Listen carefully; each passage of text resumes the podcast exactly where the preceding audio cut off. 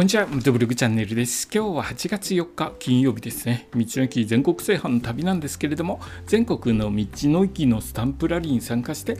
スタンプ全部集めて回ろうということをしています。でですね、今日はバイクの安全機能がまた新たにできましたという話をしますね。僕ですね、道の駅回る上で、えー、いろいろと安全運転心がけているんですけれども、後ろからですね衝突されてしまうともうどうすることもできないんですよね。なので僕はですね、ちょっと急停車してたりとかするとハザードを出したりとか、あのブレーキランプを点滅させたりとか、相手後ろの相手にですねできるだけ早く止まってますよっていうのを、えー、伝えるようにしているんですけども、それがですね、えー、システム化されるそうです。まあ、機械でですね自動的にやってくれる装置が、えー、認可されたそうです。えー、後面衝突後ろ、後ろ側ですね後ろ側衝突警告表示灯が解禁される予定だそうです。えー、どういうものかというと、後ろからですね接近してきた車にハザードランプを自動的に高速点滅させ、後続車に後ろの車に危険性を知らせて追突を防止するシステムです。これまでに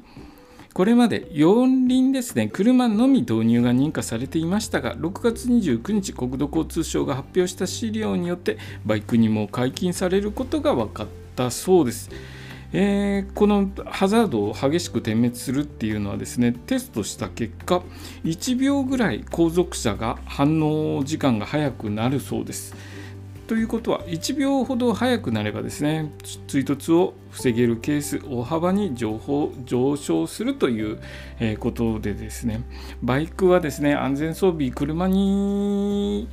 比べるともう本当に裸で走っているようなものなので、こういったですね安全装置どんどんと取り入れられてくるといいと思います。え僕はですね古いバイク乗ってるので、ちょっとこういう装置はえついてないので、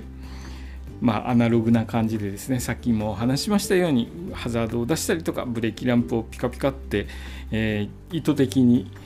点滅させたりっていうことをしてるんですけれども、こういうふうにですね、えー、レーダーとかで感知してですね